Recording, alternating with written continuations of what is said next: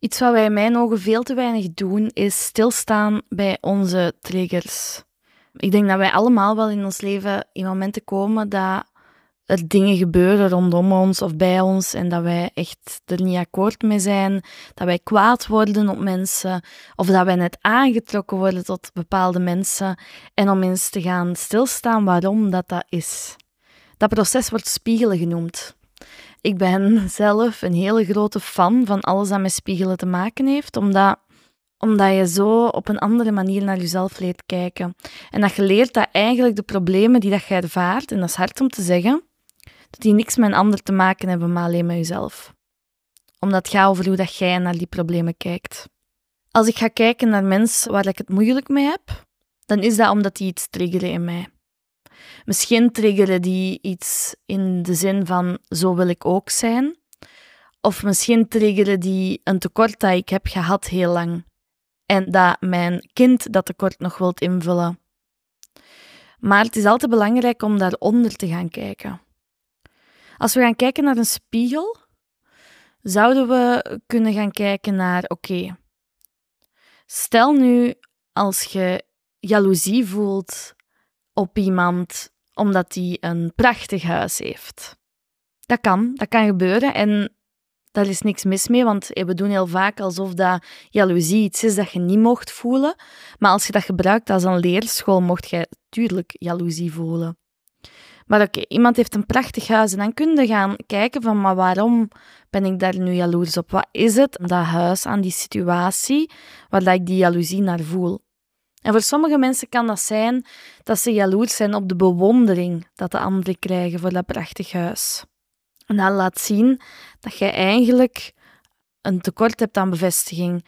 Of dat dat misschien iets is dat je in je kindertijd heel hard hebt gemist. Die bevestiging van, of die bewondering die naar u kwam. Dat dat nooit niet is geweest en dat je daarom jaloers bent op mensen die bewondering krijgen.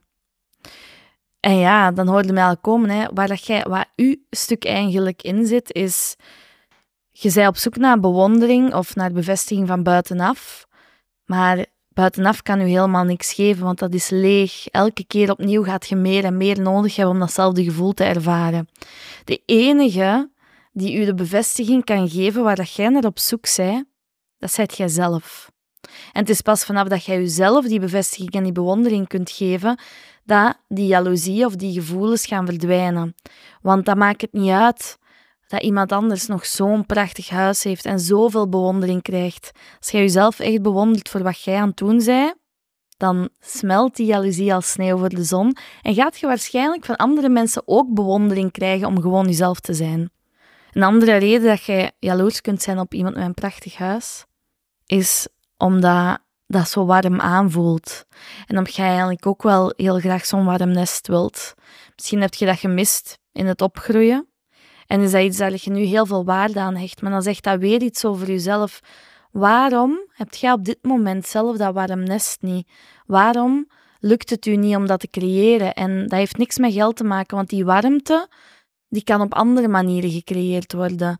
Je moet niet op zoek gaan naar iemand, een partner of een man, die voor je dat warm nest gaat maken. Maar hoe kun je dat voor jezelf maken? Hoe kunt jij zelf die warmte voelen in je eigen huis? Welke stappen kunnen ondernemen? En zo ben ik heel lang en heel veel bezig met al mijn eigen triggers te onderzoeken, met al mijn eigen pijnen te gaan bekijken, naarmate van dit triggert mij in iemand anders, wat doet dat met mij?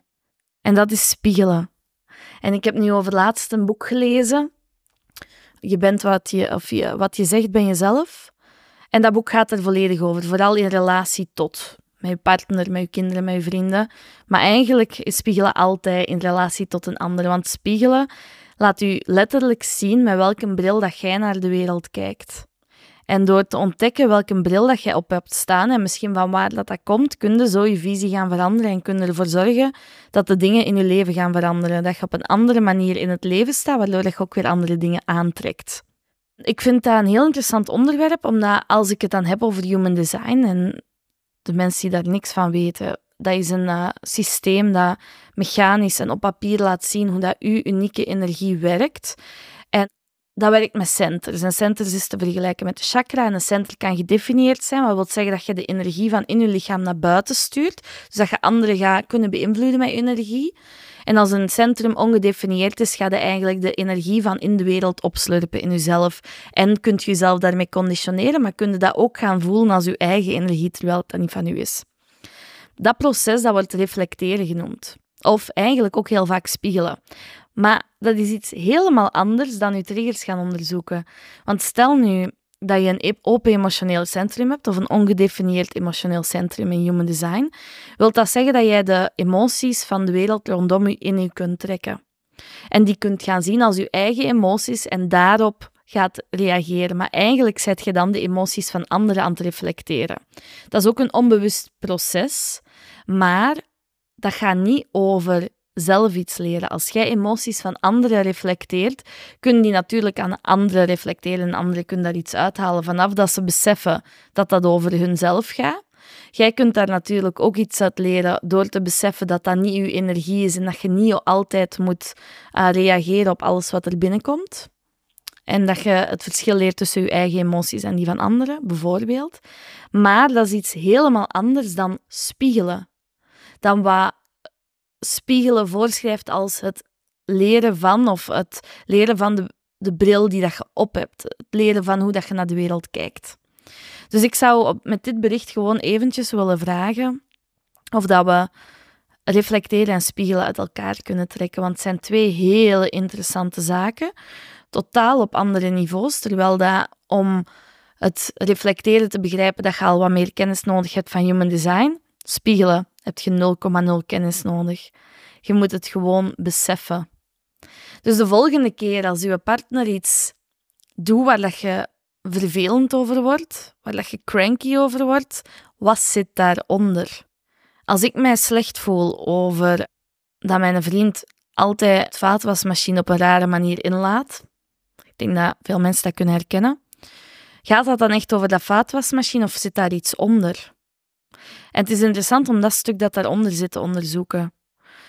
Dus als ik nu bij mezelf ga kijken van waarom vind ik dat vervelend, is dat omdat ik dat al zo vaak heb gezegd of gedaan zelf en dat dat voor mij zo logisch is en dat hij dat niet begrijpt. Waarom begrijpt hij dat niet?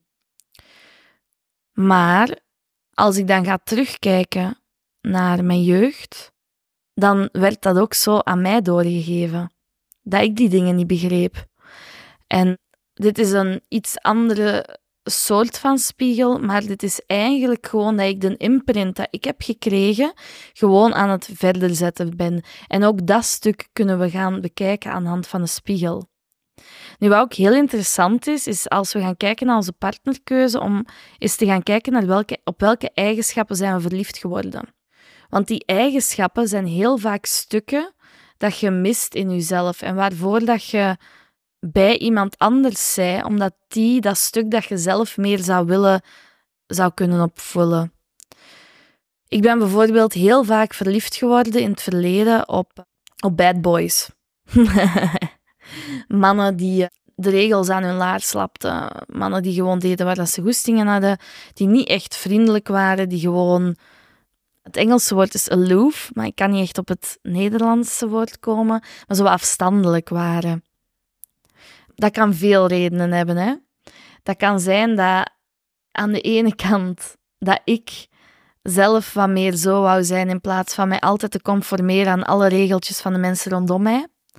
Aan de andere kant kan dat ook doorgegeven zijn door bijvoorbeeld een vaderfiguur. Dat je een vaderfiguur hebt dat een beetje aan de afzijdige kant is of aan de afwezige kant is. En waarvan dat je altijd de liefde probeerde te winnen en dan nu opnieuw gaat zoeken in de partners dat je kiest het is ook heel interessant, vanaf dat ik voor mezelf gekozen heb of besloten heb van ik wil deze niet meer, ik ben meer waard dan dat, dan is er iemand totaal anders op mijn pad gekomen. Mijn huidige vriend, allee, ik zeg nu vaak vriend, maar we zijn al wel negen jaar samen bijna, dus dat is een serieuze relatie. En als ik zo kijk naar de dingen waar dat wij nog samen tegenlopen, dat wij wel heel vaak in die spiegels gaan duiken automatisch ondertussen van, van waar komt dit? En is dit eerlijk tegenover de ander of is dit mijn eigen stuk? En dat laat mij ook zien dat ik hou van eigenlijk ja, een onafhankelijke relatie waarbij dat we alle twee ons eigen ding doen. We hebben elkaar niet nodig, maar dat wij samenkomen omdat we het willen. In de stukken waarbij dat we overeenkomen. Onze relatie is op geen enkele manier afhankelijk van elkaar. En hoewel ik dat altijd wel heb geweten en dat ik vroeger, toen ik veel jonger was, wel heel veel in afhankelijke relaties heb gezeten, waarbij dat ik het andere stuk of dat stuk van die ander nodig had om mij mezelf te voelen, wat dat pure spiegeling is, want dat was geen echte relatie, dat was gewoon een en al spiegelwerk en afhankelijkheid, is het nu al duidelijk dat ik nu in een gezonde relatie zit. En als we het dan op honden gaan trekken, dan vind ik het heel interessant om ook weer dat stuk, dat verschil tussen spiegelen en reflecteren te nemen. Spiegelen zou bijvoorbeeld zijn, Ragna is van nature een hond die regelmatig blaft buiten. Die gaat gewoon, die zit op haar terrein en die gaat alarm slaan. En daar is eigenlijk niks mis mee.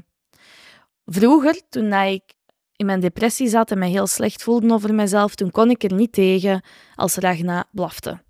Want wat zouden de buren wel niet denken en de buren gaan klagen? En dat is een spiegel. Dat is een spiegel naar mij die laat zien van oké, waarom vind ik dat nu zo erg moesten de buren gaan klagen? Je kunt zeggen dat je op straat gezet wordt, maar eigenlijk was dat vooral omdat ik niet wilde dat hij slecht over mij dacht. Ik wou geliefd zijn. Ik wou geliefd zijn door iedereen, omdat ik geliefd zijn heb gemist in heel mijn opgroeien. Ik heb heel veel angst voor afwijzing, omdat ik zoveel ben afgewezen geweest. En zo ga ik mij vastklampen aan zelf elke persoon die ik niet eens ken. Of ik deed dat toch. Dus ik wou ook niet afgewezen worden door mijn buren. Ik wou ook dat mijn hond leuk gevonden wordt, werd, want mijn hond afwijzen was mij afwijzen. En dat zat daarachter. Dat is spiegelen in mijn ogen. Als we dan gaan kijken naar reflecteren, kunnen we gaan kijken bij Ragna of bij mijn situatie naar stress. Als we dan weer human design erbij gaan betrekken, want dat is een hele makkelijke manier om de mechanics te gaan bekijken van hoe dat energie werkt. Dus dan, dat is op een makkelijke manier uit te leggen wat er gaande is. Ik heb bijvoorbeeld een gedefinieerd wortelcentrum. En een wortelcentrum dat staat voor druk en stress en ja, omgaan daarmee. Een gedefinieerd wortelcentrum wil zeggen dat ik mijn energie die ik voel in dat centrum in de wereld zend. Dus als ik heel veel stress ervaar, dan kan ik heel makkelijk andere mensen aansteken met een open of ongedefinieerd centrum, want zij gaan die energie van mij binnentrekken in hun lijf en versterken. Ragna heeft zo bijvoorbeeld een ongedefinieerd wortelcentrum. Wat wil zeggen dat als ik stress heb, dat zij dat binnentrekt in haar lichaam en dat gaat versterken. En dan gaat zij beginnen doen wat zij doet als ze stress heeft. En als blaffen, die kunnen slapen, geen rust vinden, enzovoort, enzovoort. Dat is reflecteren. Zij reflecteert letterlijk wat er in mij zit, omdat zij dat voelt in haar lichaam. Maar dat is niet van haar, dat is van mij. En zo kan zij mij bewust maken van wat er gaande is bij mijzelf, al zou ik dat niet voelen. En door human design te kennen, de mechanics te kennen, weet ik dat wanneer dat zij die bepaalde gedragingen doet, dat ik naar mezelf mag gaan kijken.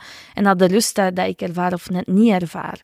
Zij spiegelt stress heel erg. Nu heb ik en Casper ook beide een gedefinieerd emotioneel centrum. Wat wil zeggen dat wij in onszelf ups en downs ervaren emotioneel, van onszelf. En wij zenden die uit in de wereld.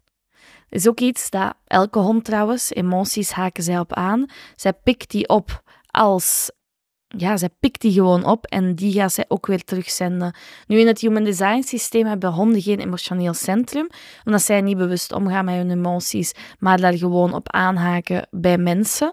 Nu, ik zie wel dat honden altijd op een heel andere manier gaan reageren op de emoties, maar ze voelen ze wel haar fijn aan. Ze hebben namelijk in het Human Design systeem ook bepaalde kanalen die inhaken op het emotioneel centrum. En dat wil zeggen dat honden rechtstreeks verbonden zijn met onze emoties. Dus ook weer dat stukje. Als Ragna bijvoorbeeld ineens heel vies gaat doen tegen Casper, is dat meestal omdat hij een heel slecht gezind is. Omdat hij in een diepe emotionele low zit, wat bij hem samengaat met het ervaren van woede. Ragna gaat die woede reflecteren rechtstreeks naar hem toe. Dat hebben wij ook mogen leren en dat is echt een reflectie. Waarom noem ik dat geen spiegel? Omdat dat dan weer zou gaan over de trigger die Casper voelt als zij dat gedrag stelt. Dus een spiegel zou bijvoorbeeld zijn: Ragna laat haar tanden zien en Casper zou zich afgewezen voelen door haar. Dat is een spiegel. Waarom voelt hij zich afgewezen als een hond of, of, of Ragna, onze, onze hond, onze kleine meid, tanden zou laten zien. Waarom ziet hij dat als afwijzing in plaats van als een communicatie? Ik zeg nu niet dat dat het geval is, hè, maar dat zou weer een spiegel zijn om daar dieper in te duiken. En dat is iets wat dat mij zoveel heeft gebracht en waar ik wel wat dieper op in wil gaan, of nog wat dieper in wil duiken, is de spiegels versus de reflecties. Beide zijn er om van te leren. We gebruiken het heel vaak door elkaar, omdat het volgens mij ook nog niet echt gedefinieerd is als twee verschillende termen. Maar als ik het zo beschrijf, is het volgens mij wel heel verschillend. Bijvoorbeeld ook als we gaan kijken naar spiegelcoaching met paarden, dan gaat het er vooral om wat dat die paarden u laten zien over uzelf. En dan noem ik het reflecteren. Als het dan gaat over wat dat jij voelt bij het gedrag van een paard, wat uw visie daarop is, uw mening daarop is, dat is een spiegel in mijn ogen. En het maakt, het maakt het voor mij gewoon duidelijker om die twee uiteen te leggen. En ik weet niet of dat jullie dit interessant vinden om naar te luisteren, maar ik hoop dat ergens eh, logisch klinkt. Dat we, als we spreken over een energieoverdracht, waarbij dat de andere beïnvloed wordt door onze energie, dat we het hebben over een reflectie. En als het gaat over onze eigen reactie, emotionele reactie op een bepaalde gebeurtenis, dat we het dan hebben over spiegelen. Oké, voilà. Ik ga hier afsluiten. Dit moest gewoon eventjes uit mijn hoofd. En ik ben benieuwd of dat deze resoneert.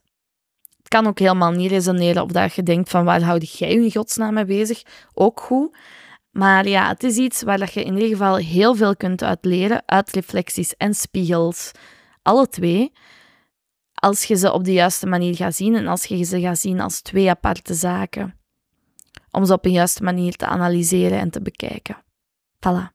Ik wens jullie nog een hele fijne dag en als je verder wilt gaan of u meer wilt verdiepen in die energieoverdrachten tussen mensen en dieren en die spiegels en die reflecties, dan uh, zet je nog altijd van harte welkom op Energetic Reflection, waar dat ik dus u meer ga vertellen over hoe zit het design van uw dier en van uzelf in elkaar en hoe kunt je daarvan leren. En hoe kunt je ook met die spiegels gaan kijken naar de verwachtingen van de maatschappij en zo meer in uw kracht stappen en meer een leven bouwen op uw eigen voorwaarden. En ook uw hond een leven laten bouwen op zijn voorwaarden zonder dat wij gaan kneden en onze wil gaan doordrukken op andere individuen. Want die hebben evenveel recht om zichzelf te zijn als wij. Dus voilà. Hierbij sluit ik af en als je daarover in gesprek wilt gaan, stuur mij maar een berichtje op Instagram of Facebook of e-mail. Het maakt mij al niet uit. Bye bye.